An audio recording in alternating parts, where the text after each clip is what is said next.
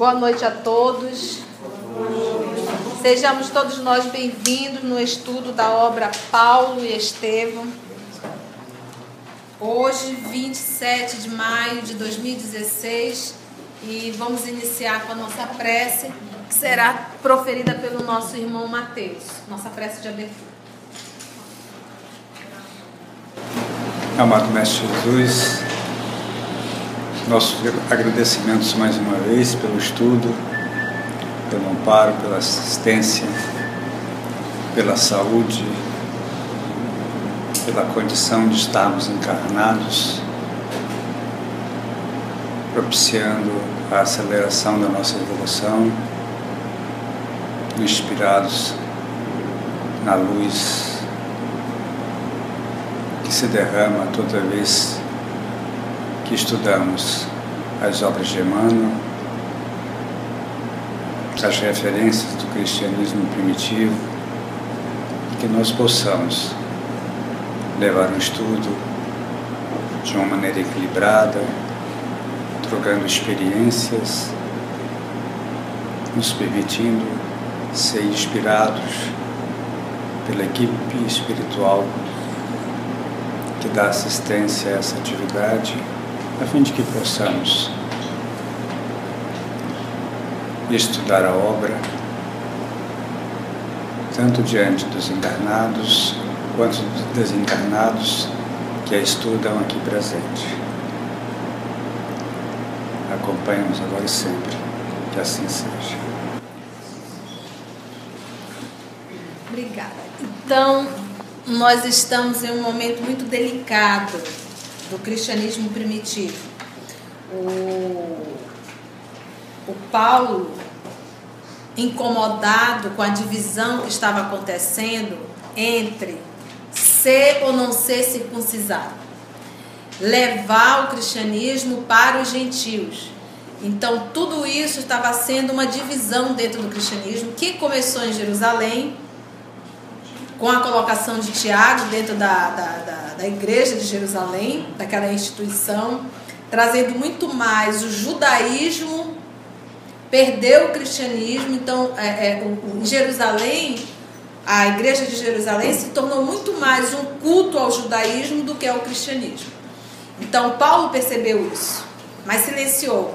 Voltando para Antioquia, não está diferente. Hoje, tanto é que começaram a haver divisões e eles tinham lá o fenômeno das comunicações da voz direta, foi suspenso.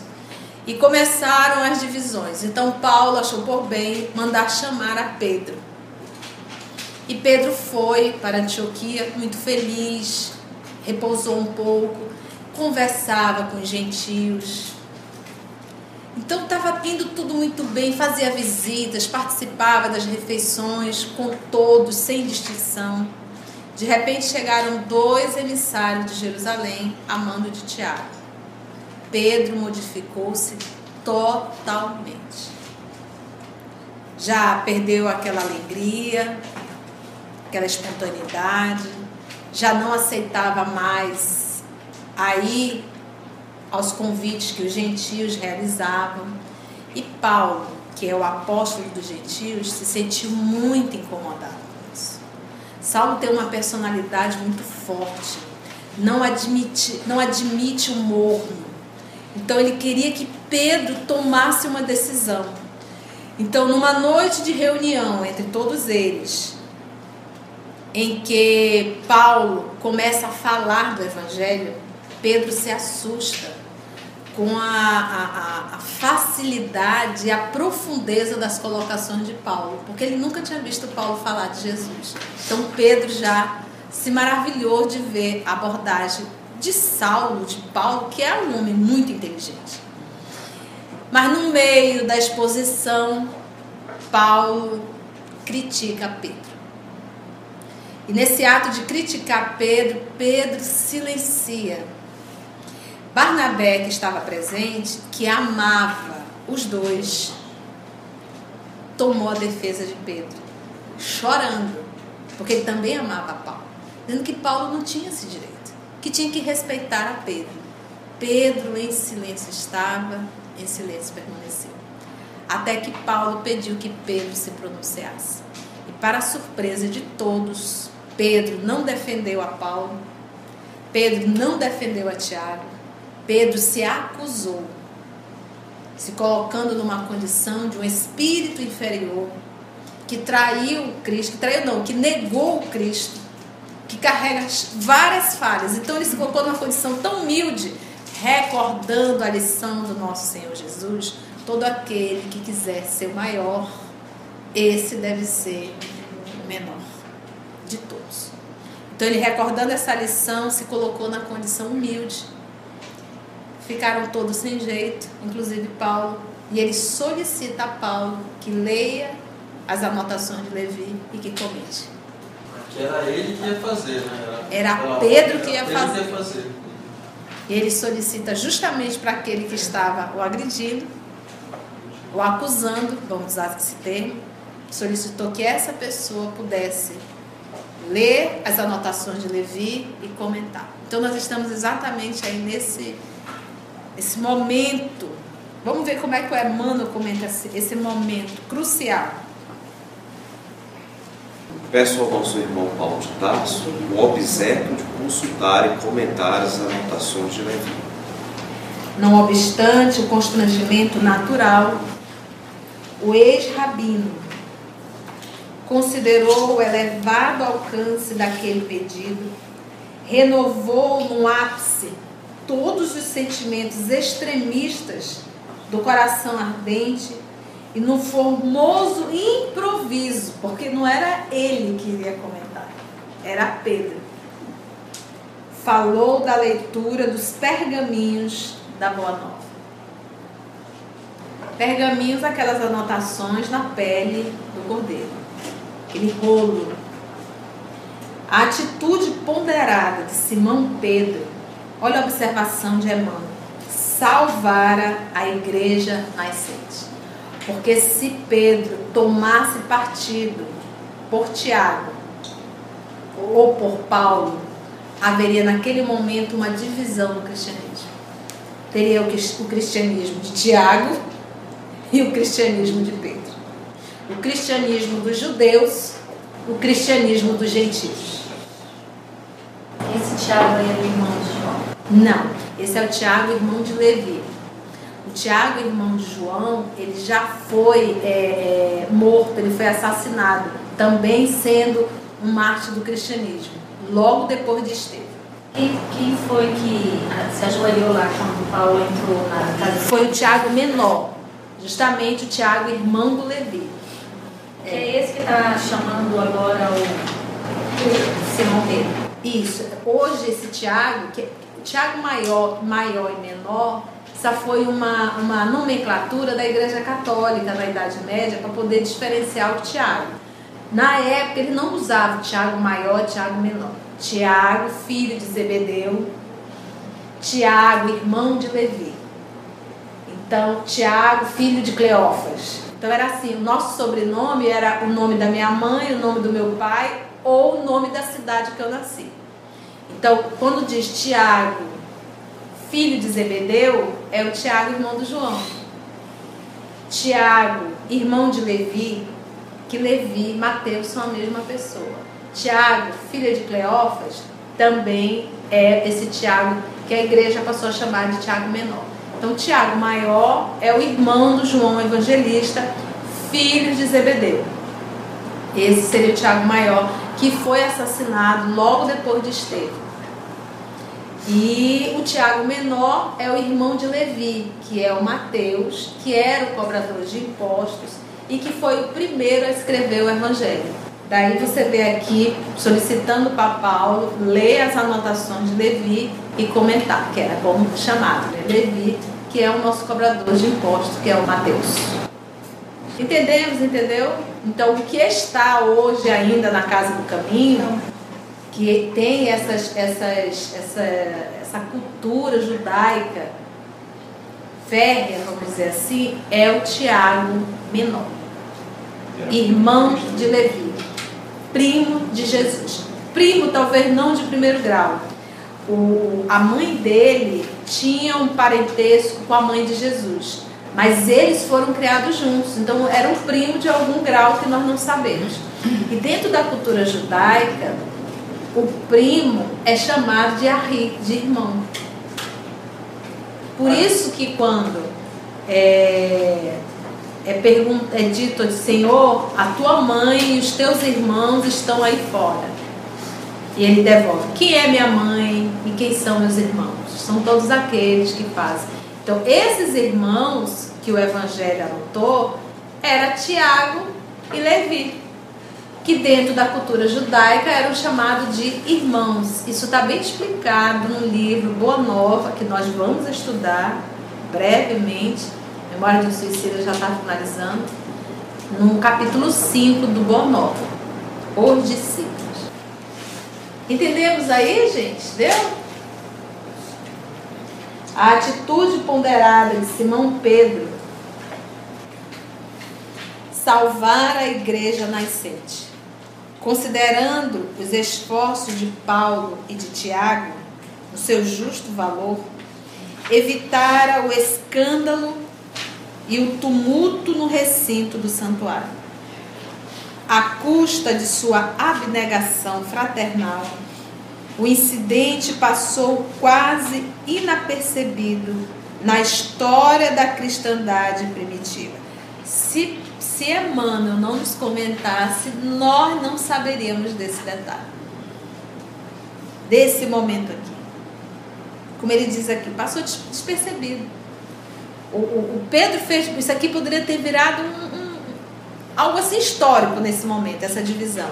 Mas Pedro soube, com a inspiração do nosso Senhor Jesus, conduzir de uma tal forma que foi literalmente água fria na fervura. quase inapercebido na história da cristandade primitiva. E nem mesmo a referência leve de Paulo na epístola aos Gálatas, a despeito da forma rígida, expressional do tempo, pôde dar ideia do perigo iminente de escândalo que pairou sobre a instituição cristã naquele dia memorável. A reunião terminou sem novos atritos. Simão aproximou-se de Paulo e felicitou-o pela beleza e eloquência do discurso. Olha o que, que Simão fez. Ele não saiu de lá brigado com Paulo, não. Olha, eu não vou nem falar com Paulo porque ele me expôs à frente de todo mundo. Não. Ele foi até Paulo e parabenizou pela exposição que Paulo realizou.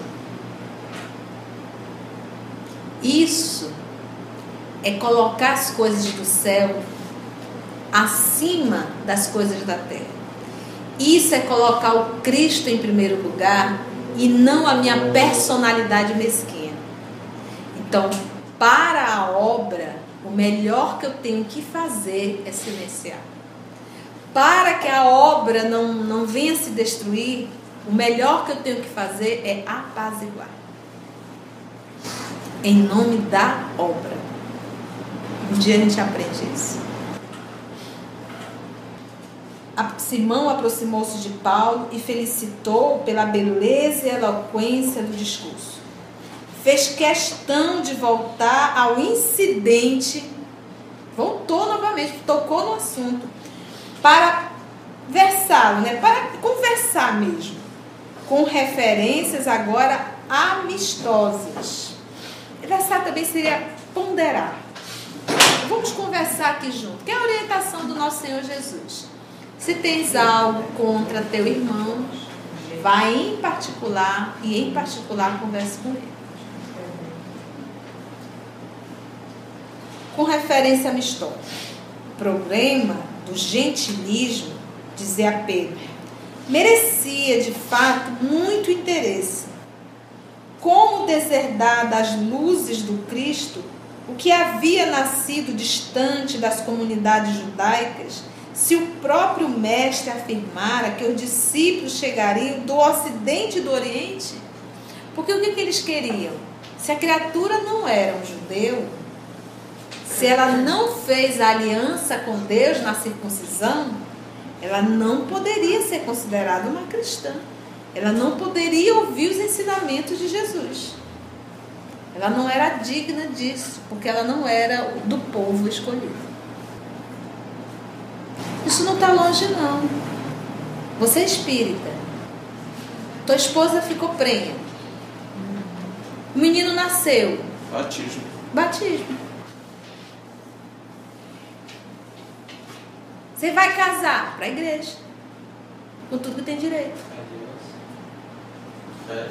Nós ainda estamos, apesar de espíritas, vinculados aos ritos da Igreja Católica. Você fica inquieta se não levar o menino para o batismo. Então não mudou. Isso é para a gente entender o que significava uma circuncisão na época.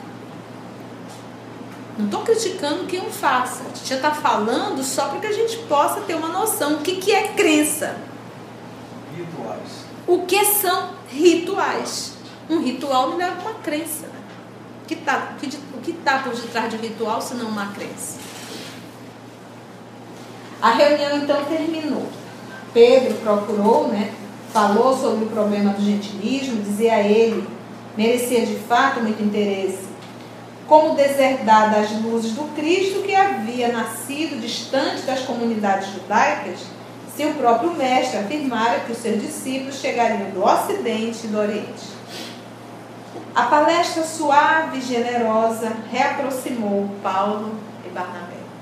Que Barnabé estava chateado porque Paulo maltratou Pedro.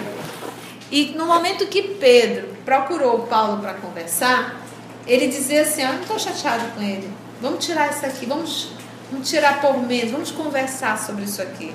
E aí Barnabé percebeu que Pedro estava bem, não estava chateado com Paulo. Paulo, por sua vez, conseguiu fazer o diálogo, ficou tudo bem, pronto. E entre Barnabé e Paulo não ficou nenhum ranço. Enquanto esse pescador discorria, intencionalmente acalmando os ânimos. Né? Palestra suave e generosa reaproximou nosso irmão Paulo e o nosso amigo Barnabé. O ex-doutor da lei continuou a defender sua tese. Isso é característica de Paulo. Com argumentação sólida.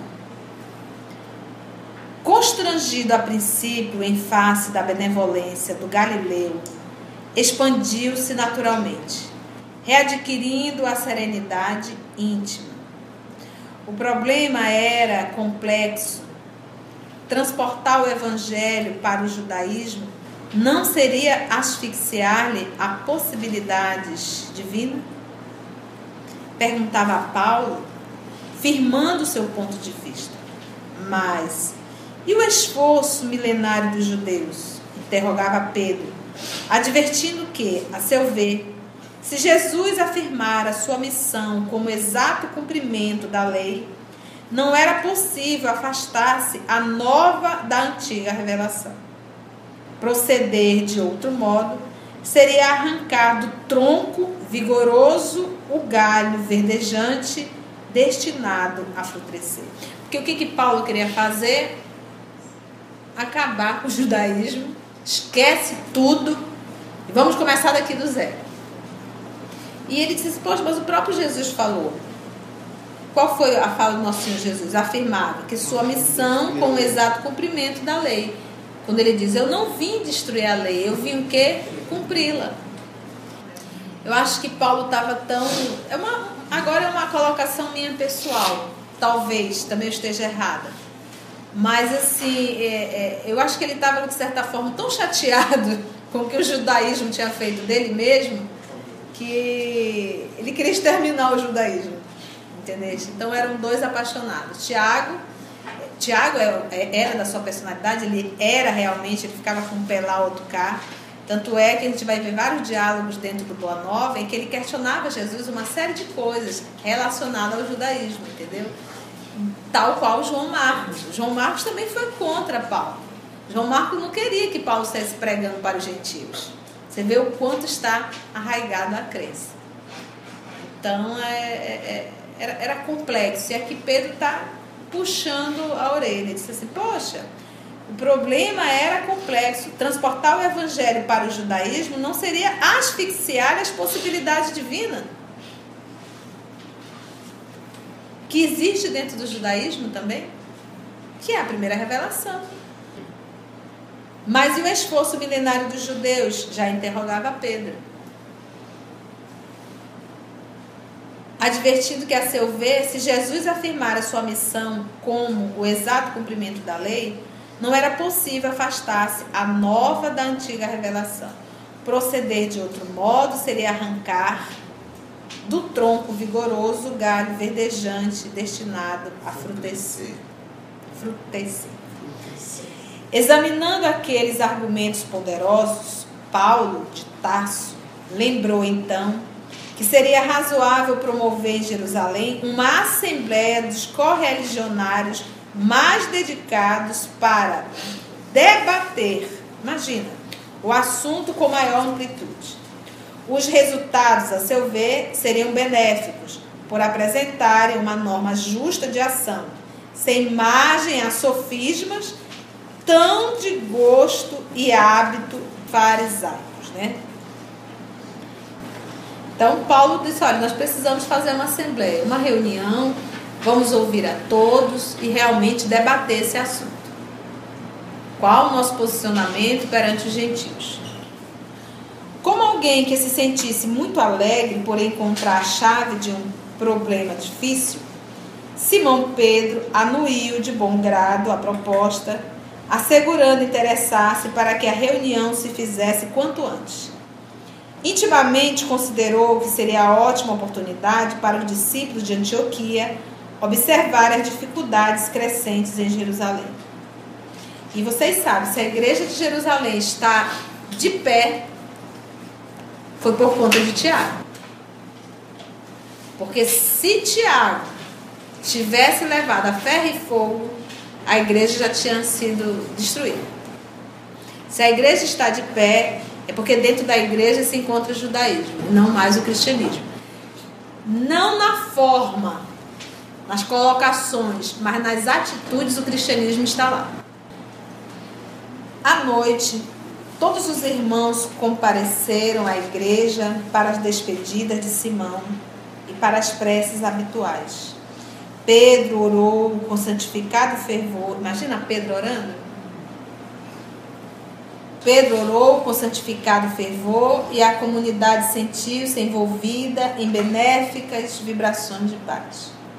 O incidente a todos deixara tal ou qual perplexidade, mas as atitudes prudentes e afáveis do pescador conseguiram manter a união geral em torno do Evangelho para a continuação das tarefas santificantes.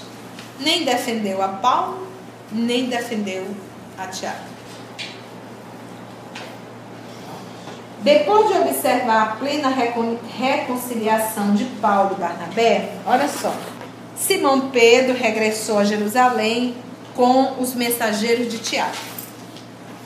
Em Antioquia, a situação continuou instável. As discussões estéreis prosseguiam acesas. O que é algo estéreo? Que não leva nada, né? Que não produz nada. Aquela discussão que. Exatamente. Eu quero que a gente vive tendo de vez em quando.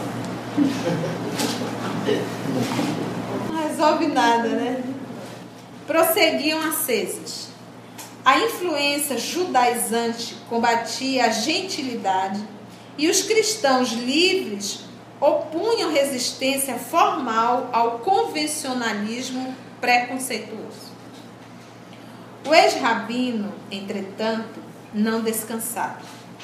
Convocou reuniões, eu acho até engraçado como a gente traz essas crenças, né? E a gente esquece de que o espírito é milenar meus irmãos, é, autenticidade, ela tem um.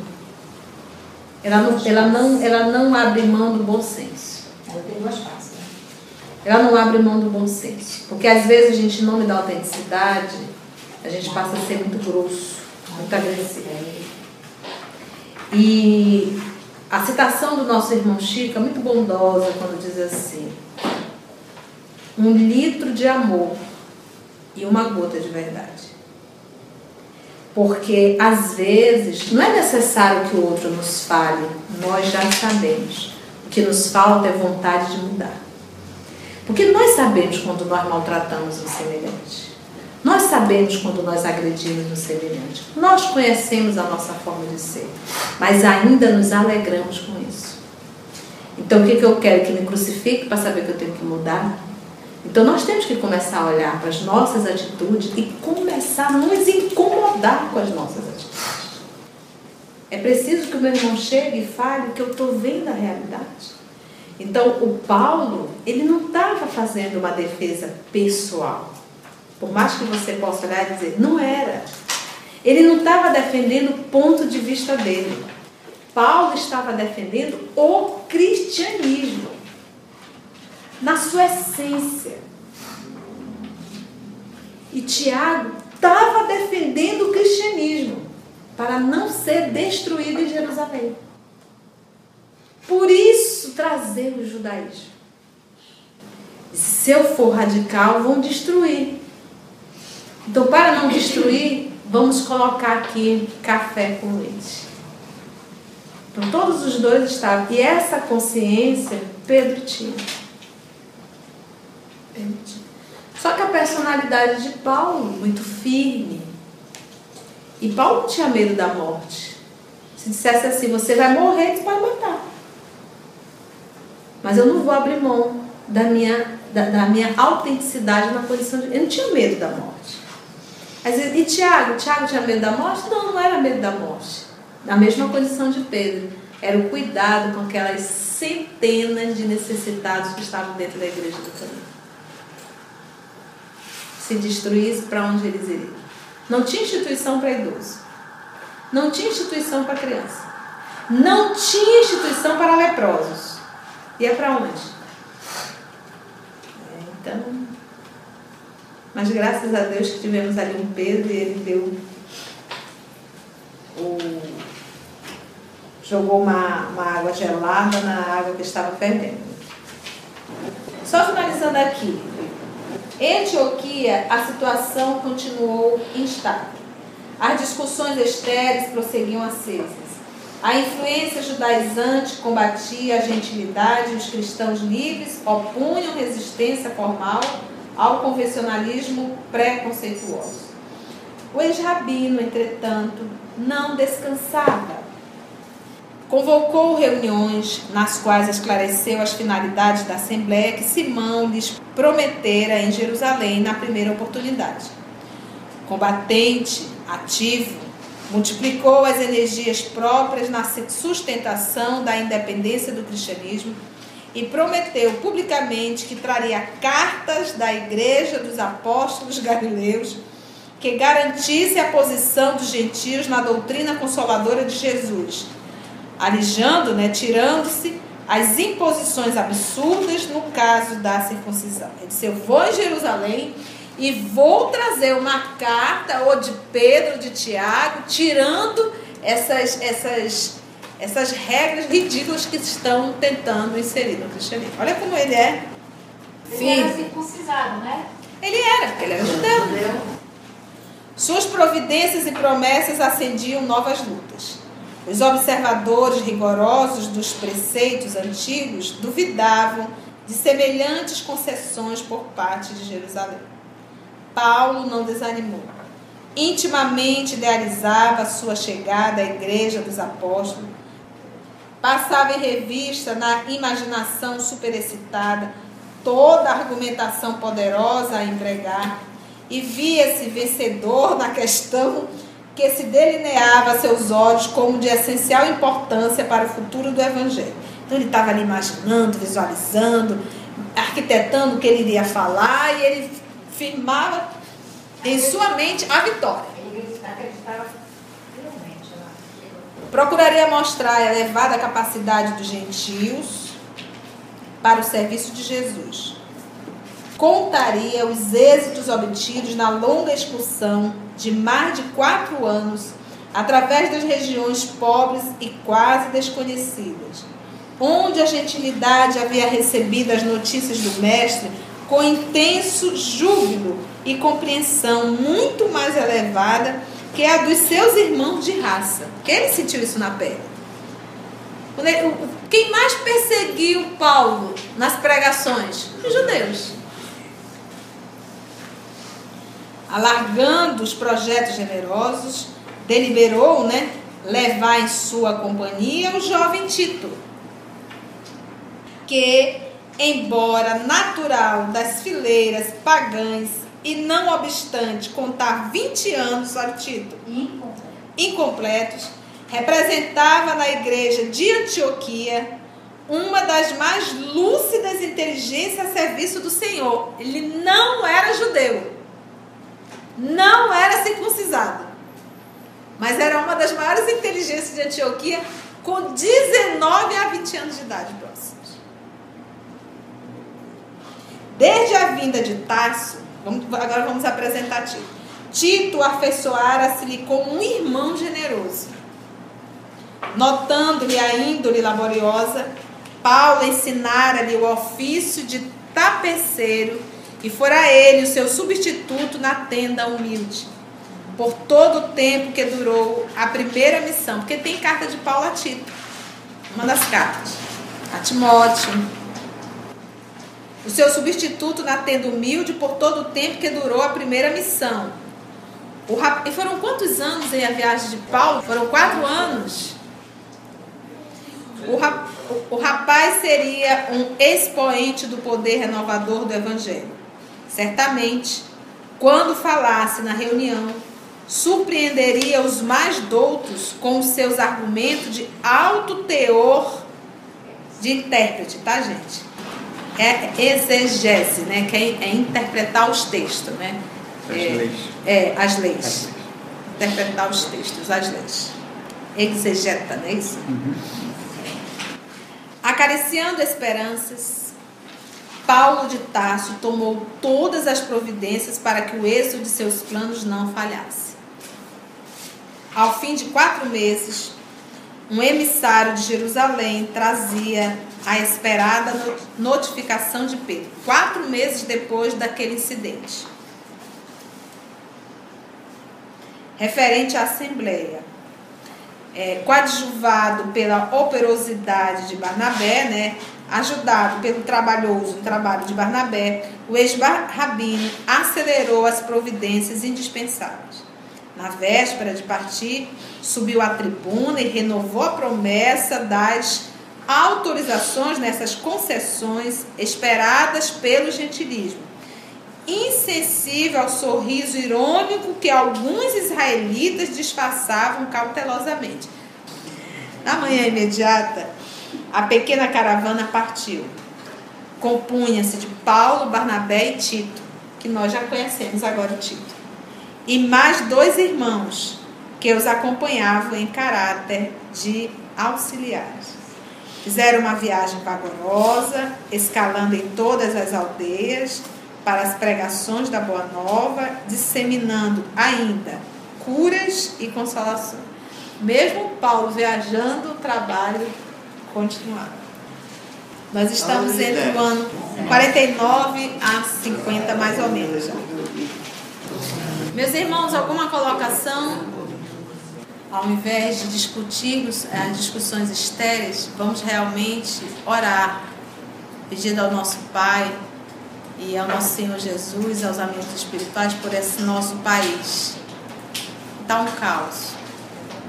Mas, seguindo o exemplo dos, dos discípulos, quando Paulo, na condição de Saulo, estava fazendo uma grande perseguição, matando, torturando, que Pedro orientava na igreja do caminho é que deveremos orar por todos aqueles que nos perseguem